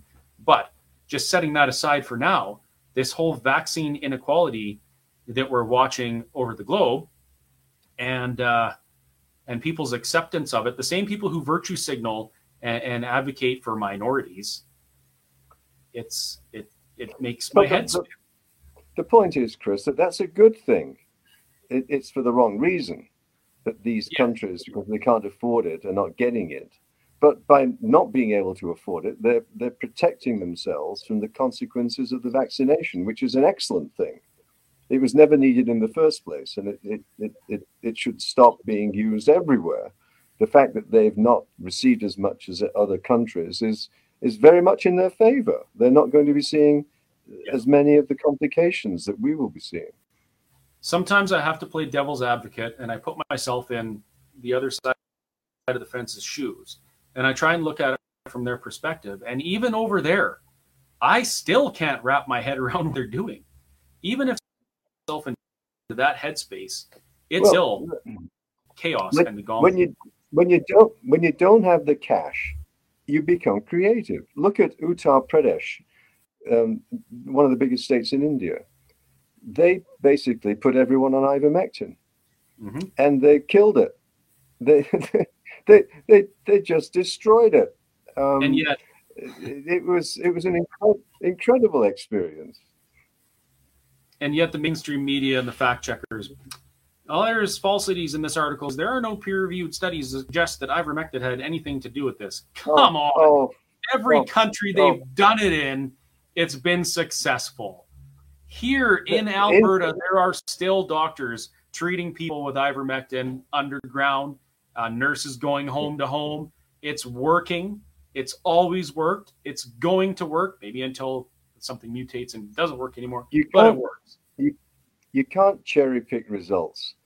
The essence of, of medical research and debate is quite usually there's evidence to the contrary, but you don't pick and choose the results that make your case. You put it all together in what we call a meta analysis, which was done by um, oh Hart in in Europe. Um, the meta-analysis of ivermectin is very, very clear. It works. It, it, it's, it's, it's, it's, it's medical dogma to deny to deny that ivermectin does not work is is totally head in the sand, trying to justify the reasons why you prohibited it in the first place. Ivermectin works well, if it's given if it's given early enough. Early enough. But it doesn't make people rich. No, no, no. no An interesting point about ivermectin. So you remember Dr. Gary Davidson, right? Yes. Okay, so Gary David successfully treated uh, I was 40 or 50 or 60 patients in Red Deer with ivermectin, kind of on the down low, and he went public about it because he cares. He's a good physician. He wanted to save lives, so he saved lives. All of those people that he treated, they were fine. Never, I think only two of them ended up in the hospital or stay. So the reason I bring this up is because back then, um, Gary was promoting the use of ivermectin, but also fluvoxamine. And people hammered and persecuted and made fun of him and death threats and the stupidest response ever for a compassionate man who was trying to help people and fulfill his oath as a physician. Mm-hmm. Um, they are now using fluvoxamine in Ontario. As emergency authorized use off label to treat early treat COVID patients. Mm-hmm. So I don't know if there's this stigma about ivermectin where people think that it's only a paste that you give to your horses for worms. I mean, that's the farthest thing from the truth ever. But at least Gary said fluvoxamine is a good alternative, and now they're using it in Ontario, which is a great thing. Um, I wish it, more politicians would agree to implement early treatment policies instead of letting people turn blue at home. In medicine, we use, I'm not a clinician, I, I've never treated patients, I've been on the diagnostic side of medicine. But in, in medicine, we frequently use drugs what are called off label. A drug that has been approved for use for disease X can sometimes be used for disease Y. And a, a, drug, a drug that's been approved in terms of its safety record, that is done very, very frequently in medicine all over the world. You have a patient in front of you, and you have a discussion with that patient talking about the pros and cons of what you're proposing. And then, if they agree, you make the pres- prescription. That's done all the time. They chose to make a big exception now with COVID, in which ivermectin, of course, was emerged from the scene as an effective antiviral. It was never approved for antiviral use, despite being used in some countries for that purpose. But if, if a physician believes that a drug is worth trying for a person that's sick in front of them, and the drug has gone through safety trials, then it's that physician's right for centuries to use his judgment, his training, his ethics, with informed consent for the patient to write the prescription for that drug. Because that's how science works. You see evidence of something being beneficial and you explore that. Aspirin, Champix. Um, I mean, the list goes on and on. With with full informed consent. With full informed Absolutely. Consent. Absolutely. Chris, I, I, I, did want to digress here for a minute into testing. You've referred to testing earlier on. And I listen, I'm in the game of testing. I'm a pathologist. I spent my life producing results for GPs and specialists. And I can tell you this very, very clearly. Read my lips, everyone. No testing for COVID should take place anywhere for any reason other than when you present to hospital with a syndrome of symptoms that is consistent with possibly having COVID and you wish to have a confirmatory test, it's only in that situation where a sample should be taken and tested. The method that's used, the only one that's available on a widespread basis, is PCR based. If you're presenting with the appropriate syndrome, you've got a fever and a cough and whatever, and the PCR test with a low cycle threshold is positive, you probably have you probably have COVID. But that's the only place where testing should happen. There should be no testing of in and out, antigen testing, antibody testing, getting on a plane, going in a restaurant, going in a food store, being employed or not employed, etc., etc., etc. It should stop completely. There's no purpose behind it. Just cast your mind back. Did we do that with the flu? No. The testing was available. It was only done, though, if you were sick enough to be admitted to hospital. People weren't tested willy nilly walking on the street to see if they were asymptomatic carriers of the flu. No, not in a month of Sundays. Ridiculous concept. A massive waste of money, a way of controlling people and driving fear. I'm in the business. I'm telling you categorically, it should all stop immediately. No I testing agree. anyone, anywhere, for any reason, including nurses going in and out of nursing homes. There are many other ways of protecting granny than pretending you can use these terrible tests with awful um, sensitivity and specificity um, results. many other ways of doing it. No testing for anyone, anywhere, for any reason, unless you're sick enough to go to hospital. I'm going to go one step further on that. Now, please correct me if I'm wrong because I am not a doctor. Now, I would say that if you think you have COVID, um, it would likely be better to practice early treatment and proper health at home before you ever went to the hospital and had a test. Because if you go to a hospital and you get a test for COVID and they say you have COVID, what are they going to tell you to do, Roger? They're gonna they're gonna tell you to go home until you turn blue, right? Right. right. So what's the point? Well, if you're, and if you're sick enough to be admitted to the hospital, they're going to put you on oxygen.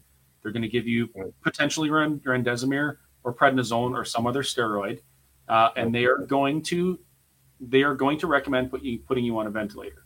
So those are all scary things. And I'm not going to discount that in certain cases people have success with those treatments. Let's sure. ignore that for sure. now. Sure. However, it is prudent that you do your absolute best to prevent yourself from getting to that that uh, situation in the first place. So let, let's let's talk about that. Some very very interesting recent research coming out of of all places, Bangladesh. Your immediate reaction is very suspicious. Bangladesh. No, this was an extremely well done trial using very basic stuff that they can afford in Bangladesh. I'm talking about iodine. What I'm going to tell you is not underlined in neon quackery. It's hardcore, provable science. What they did was they took in, in North America, we buy things, we buy iodine in a product called betadine. It's a 10% solution of iodine. You take your betadine bottle and you buy a nose dropper and you dilute the betadine bottle that's already a 10% solution. You dilute it into another 10% solution. So it's quite dilute. And you put four, you're lying down, and you get someone to put four drops in each nostril. You'll find it trickling down the back of your throat. The, the reason for to, to do that is that iodine is a potent virucidal agent. It kills viruses. It's been proven. And in the trials that were done with it, it's much more effective than ivermectin and hydroxychloroquine. Very simple, very basic, very cheap, you can go as far as gargling with it if you wish, but that's a little bit unpleasant. But it's very effective. For people that are concerned because of comorbidities of getting COVID and they don't want to be vaccinated, well, that's something to seriously consider. Uh, together with vitamin D, of course, and vitamin C. Um, again, not quackery, known to be protective. Interesting. Uh, I'm just going to post a link. It's the first one that came up. It's not exactly what you're talking about, but it's uh, certainly food for thought. And um, uh, hydrogen and, peroxide has has been used in a similar fashion. So betadine, uh, in case anybody's wondering, uh, betadine is also the, the the name brand that manufactures the surgical scrub, as far as I know. Yeah. So yeah, very very good product, and uh, that's it's always exciting to hear about potential new treatments that can keep people out of the hospital because that's the key right. to protect right. the healthcare system. We can all do our part by practicing good health, healthy choices at home, and exploring early treatment options that have little to no side effects. Don't do stuff crazy like mix chemicals from under your sink and try and make something that you need to get out of pharmacy. Don't do that. That's ridiculous. But safe and effective early treatment. But and while doing that, keep your head screwed on. This isn't Armageddon. You're not the average person is not going to die from COVID and certainly not from Omicron. So don't live your life in fear. Oh, we've got to have our iodine today. We missed it yesterday. What's going to happen to us? No, just accept this as routine as flossing your teeth, you know, and don't get carried away with fear. Live life normally, live it to the full. Hug people, smile at your grandkids, and just just try to minimize the anxiety that governments created here. This pandemic of fear is something we have to totally get rid of and live life normally. On the topic of minimizing anxiety, uh, actually, I'm just going to talk. I'll, I'll, read this comment quickly and then I'll get on with the anxiety thing. Um, I read Papua New Guinea has used ivermectin for parasite infection. They don't have the seafood. Yes, absolutely correct. I actually put that story up about two months ago. Um, the details are Papua New Guinea had a problem with a parasite that existed in their water. Uh, the government took control and she did something good. Said, okay, a lot of people are getting this, it's making them sick. Um, we're going to do something to help them. So they implemented a pilot project with a small group of people, then increased it to more and more and more until eventually the entire population was getting treated, or most of them. And what they did is they introduced three different drugs at three different times, starting in 2011 to 2017. By 2017, 80% of the population of Papua New Guinea was using ivermectin as a treatment against what they were dealing with in the first place. And it just so mm-hmm. happens that Papua New Guinea has an extremely low vaccine uptake, and yet their COVID cases and hospitalizations were extremely negligible, like some of the lowest on the planet. Why? Potentially, there are no peer reviewed studies on this, but they used ivermectin across a huge part of the population and they don't have a problem with COVID. Take that as you will. Now, same experience in India. Same experience and, in India. And in, yes. and, in, and in Japan. And in Africa, where they use ivermectin on children for lice. They're using these products for other things that they're designed to treat. And it just so happens that it's protecting them from COVID. And who cares why or how it's doing it? But the point is, it's doing it, it saves lives. So, uh, you murderous, disgusting pieces of crap in our government and College of Physicians that are persecuting people for advocating for that, you can all stuff it and let and stop killing people. Anxiety.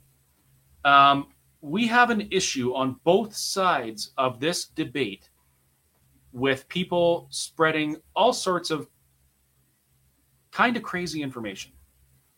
One thing that came across my desk in the last couple days, and people are panicking about this.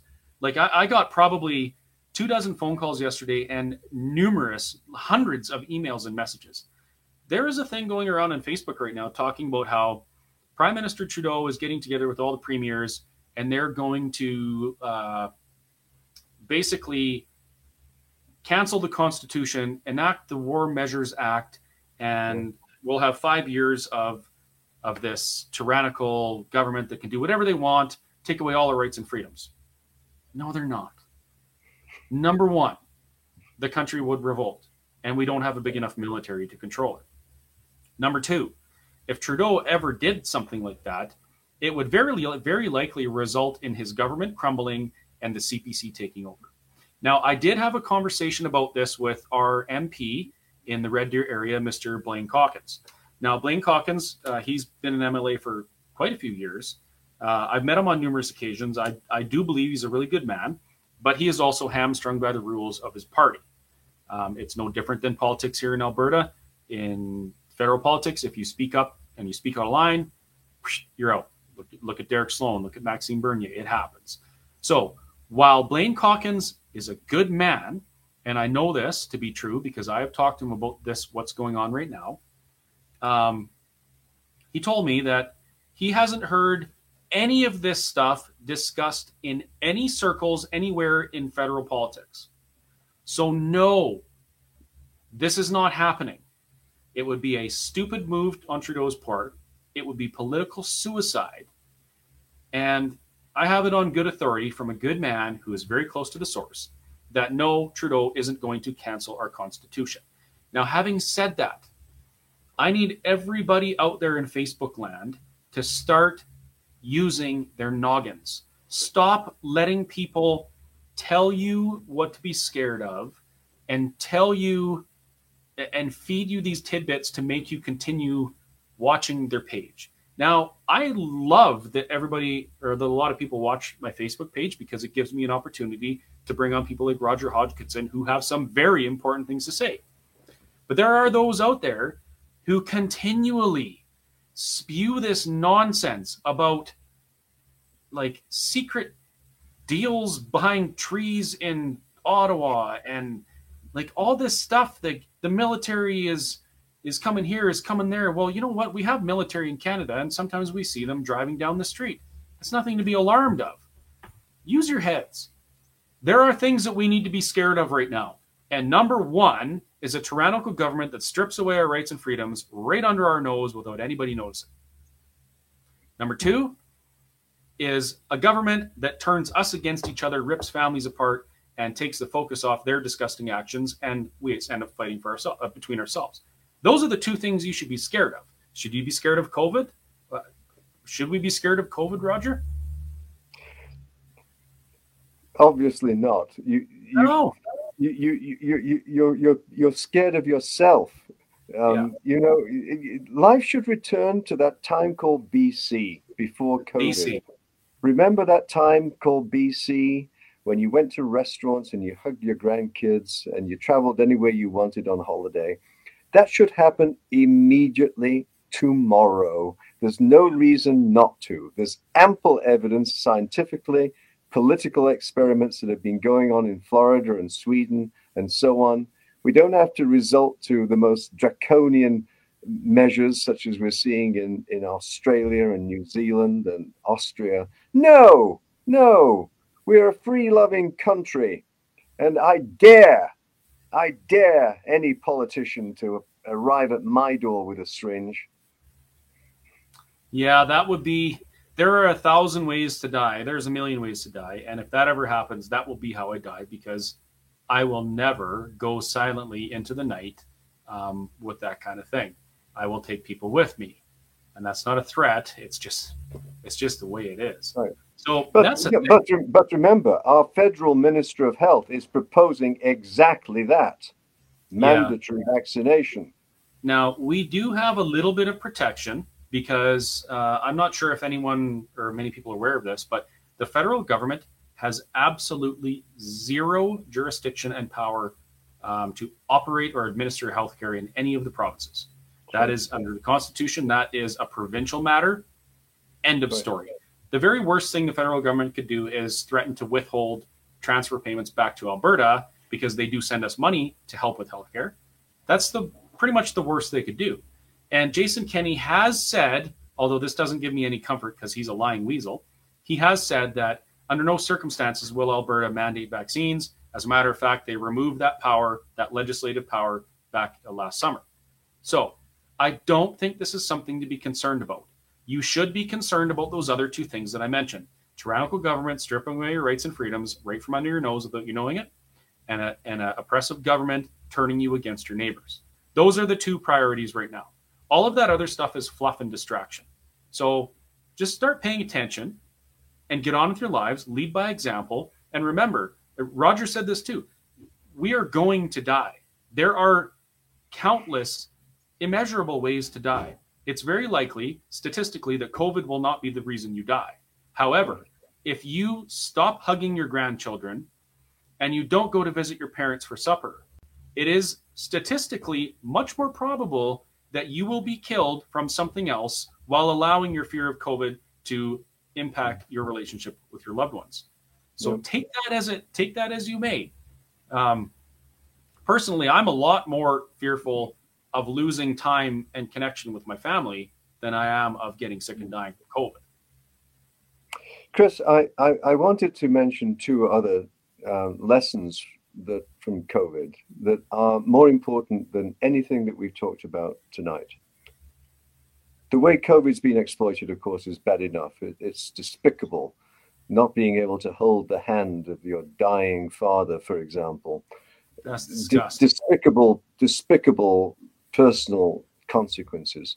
But let's look at the macro picture here for a minute. This pandemic originated because of gain of function research being performed illegally offshore by Fauci. Mm-hmm. Gain of function research is not rocket science. It can be done relatively easily with, without enormous investment.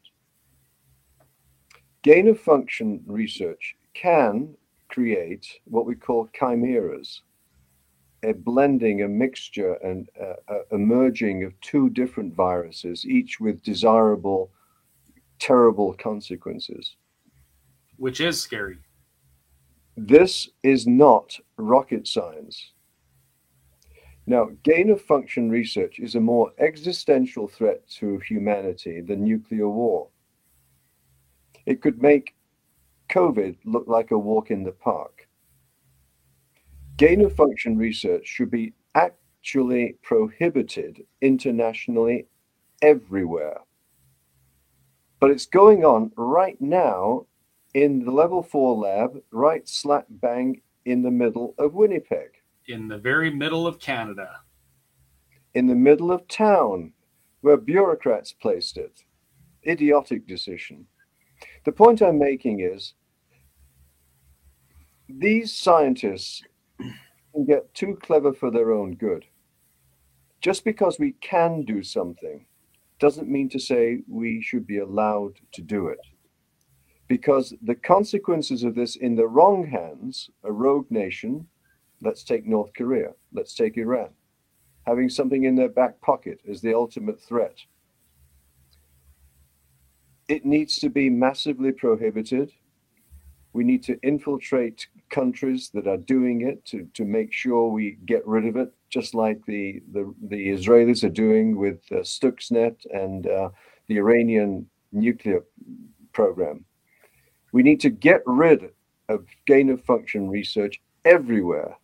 There's no good reason to do it, given the, the, the balance of risk versus benefit. That's the first point I'd make. First major lesson. The second major lesson that's coming out of COVID is that because of COVID, Trump realized that 90% of the pharmaceuticals used in the Western world originate from China. That was a, a, massive realization for him that prompted him to encourage the repatriation of as much manufacturing from China as possible. But I would go further than that. Anyone reading the tea leaves internationally will realize that we are currently in the West at undeclared war with China. They're simply playing a waiting game as inscrutable Chinese sitting on the sidelines, smiling in your general direction, and choosing the time when it's ripe to attack in some form or other. It may not mm-hmm. be a direct invasion of the Philippines or Taiwan, it may be initially a little toe in the water, such as an artillery barrage of Quemoy. The point I'm making is we need to learn from history, medieval warfare. You don't feed your enemy. You don't wait for your enemy to be stronger to attack you. You starve your enemy to death. Siege towers around castles is the way it was done. Now it can be done by more sophisticated means. No one should be buying anything from China. It's making them stronger. We want to encourage the their economy to tank so that potentially it could result in a, an internal revolution of the elites that are used to, to a more Western style of life. The big point I'm making is that COVID has focused the world on the reality of China and its intent to dominate the world by both economic and military means. And that's is the second big lesson coming out of COVID, and we should all take it to heart. This isn't an imagination by some white haired nutcase. We are at undeclared war with China right now. So, to be clear, neither Roger or I have a problem with the Chinese people. What we're saying is, and I agree with Roger, is that nowadays wars don't need to be fought with guns. The wars that are fought with guns, that, in my opinion, that's for show. That is a distraction. That's an exciting thing to watch, and everyone's eyes are on that. Meanwhile, the real wars are being fought here. This is where war is waged these days. Um, you don't have to be physically overpowering to infiltrate and and take over something. Um, the way the world is set up these days, there are dozens of other ways you can do it that are slower but way easier and much more effective. And when you're dealing with a superpower like China, when you're when you're that big and you're you're growing that fast and you're amassing so much of the world's wealth, literally the only thing you have to do is wait. Because if the wealth is coming to you, everybody else is getting poorer. Eventually, they're going to be in a situation where all you have to do is that, and it's yours. So that's when when we talk about being at an undeclared war with something. That's what we're talking about. The war mm-hmm. that's up here. Sure. So uh, pay attention and watch your surroundings, and maybe you can do your part by making small decisions in your life by buying made yeah. in Canada, buying made in America, or even Mexico or whatever. Taking yeah, back the authority we've given to China because you look at the WalMarts and the Costco's and the Princess Autos and all those that bring hundreds of thousands of containers from China, and then we we ship them our money back in there. That's what it's so we, we we know that method works in the modern context. That's how that's how we destroyed Russia. Um, they had a decision to make. Brezhnev had a decision to make. Are we going to maintain social services and free vodka for everyone, or are we going to compete with the United States militarily? He chose to to to keep to avoid civil unrest by giving the people lots of freebies. And because of that, he couldn't support the military, and, and that's essentially how how Russia died. Um, we won that with Reagan was very astute. He he he used he outspent them basically. He starved them out. They, they weren't able to compete. Um, so th- there are there are recent examples of uh, examples of that, but you know, our, our, children are facing a very dicey future, quite apart from all the COVID crap that I described. The, the ex, there's the external threat of not, of not just Iran um, and North Korea, but they're a bit player. Russia's a bit player. I mean, their, their economy is um, less than California's. Um, no, um, or Italy, uh, for that matter. Uh, no, they're not a threat. It's China, China, China. China's where it's at. Um, this wasn't a China virus, by the way. It was a made in USA virus. Trump, although I'm a Trumper, he got everything wrong on on on COVID because he was duped by Birx and and uh, yeah. by Fauci and Birx on a, on a regular basis. We know that from people that were at the table with him. Um, yeah, it's uh, it, it's a, it's a rather scary world for our children.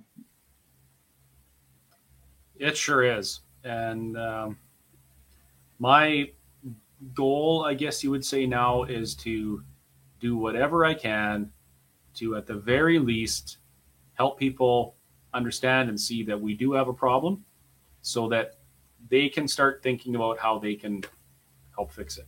And that's why uh, me and Roger, for that matter, that's why we travel around to other towns in Alberta and we speak to groups of people because we're trying to do our part and we're trying to get the message out that, hey, we have a problem first and foremost, we have a problem. Number two, um, we need to fix it, and this is why. And number three, this is the solution um, to fix these problems.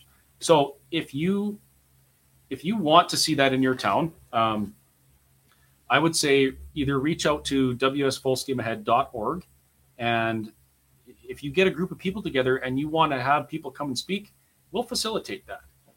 Um, if you want the AUP to come to your town to explain to you how Alberta independence is the most free and prosperous path forward to the benefit of every single man, woman, and child here, get a hold of them. Do your legwork first, get a group of people together, organize within your community, and then come to our groups and say, hey, we're committed to this fight and we want some support here and we will be there. I'll guarantee that. Um, you know, come hell or high water, we'll be there. And so on that note, I, I just want to say, Roger, and, and a lot of people have said this in the comments, but thank you very much for sticking your neck out and speaking to these things when you really don't have to. Like, I understand that you're doing it because you see that there's a problem. It's affecting your friends, neighbors, and family, and you want to make a positive difference in their lives. So I really appreciate that. And hundreds of thousands of people across Alberta appreciate it as well. So, from me and all of those people, thank you very much. I, I want to say one thing in closing. I'm not special. I'm doing what physicians used to do all the time. It's everyone, it's all the other physicians who are unspecial. I'm not doing anything special. I'm just I'm just doing what physicians always used to do. Thank you very much, Chris. Thank you, Roger. So um, what I'm going to do is I'm going to put up some paperwork on a screen share in closing here. I'm going to let people finish up their comments. I'll do my best to answer them. But these the, the documents that I'm going to put up are regarding um, Fauci being exposed for his part in the gain of function research. So I'm gonna do I'm gonna see what I can about actually posting them on the Facebook page because obviously it's hard to read them in a situation like this on a live. But I'll post them up nonetheless just so I can go through some of the comments afterwards. Um, if there's anything that you disagree with, with anything Roger I, or I have said, please leave a comment. If you disagree or if you agree, but I want to see your comments disagreeing with what I have to say because I would be more than happy to read it and explain and try and change your mind. And if you think you can change mind, my mind, please do so. Um, I'm open to information. On that note, um, again, I'll say thank you very much, Roger. I usually try and thank keep you. these to an hour, but we had a viewership uh, approaching 1,990 people for almost two hours. So I would say that people were engaged and the two hours was time well spent. Well, it's been a pleasure being on your show, um, Chris. You're doing great work. Um, I, I, deeply admire your stance. You're you're a you're a hero in my eyes. You've you've you've you've been personally punished. That that's that you've got skin in the game. Well, you know what? I'm not special either. I just want to flip some burgers and pour some coffees for people. And until we take our rights and freedoms back, I can't do that. So, damn it, I'm going to do it. Well, thank you very much, and good night, everyone. You're welcome. Thanks, Roger. Night, everybody.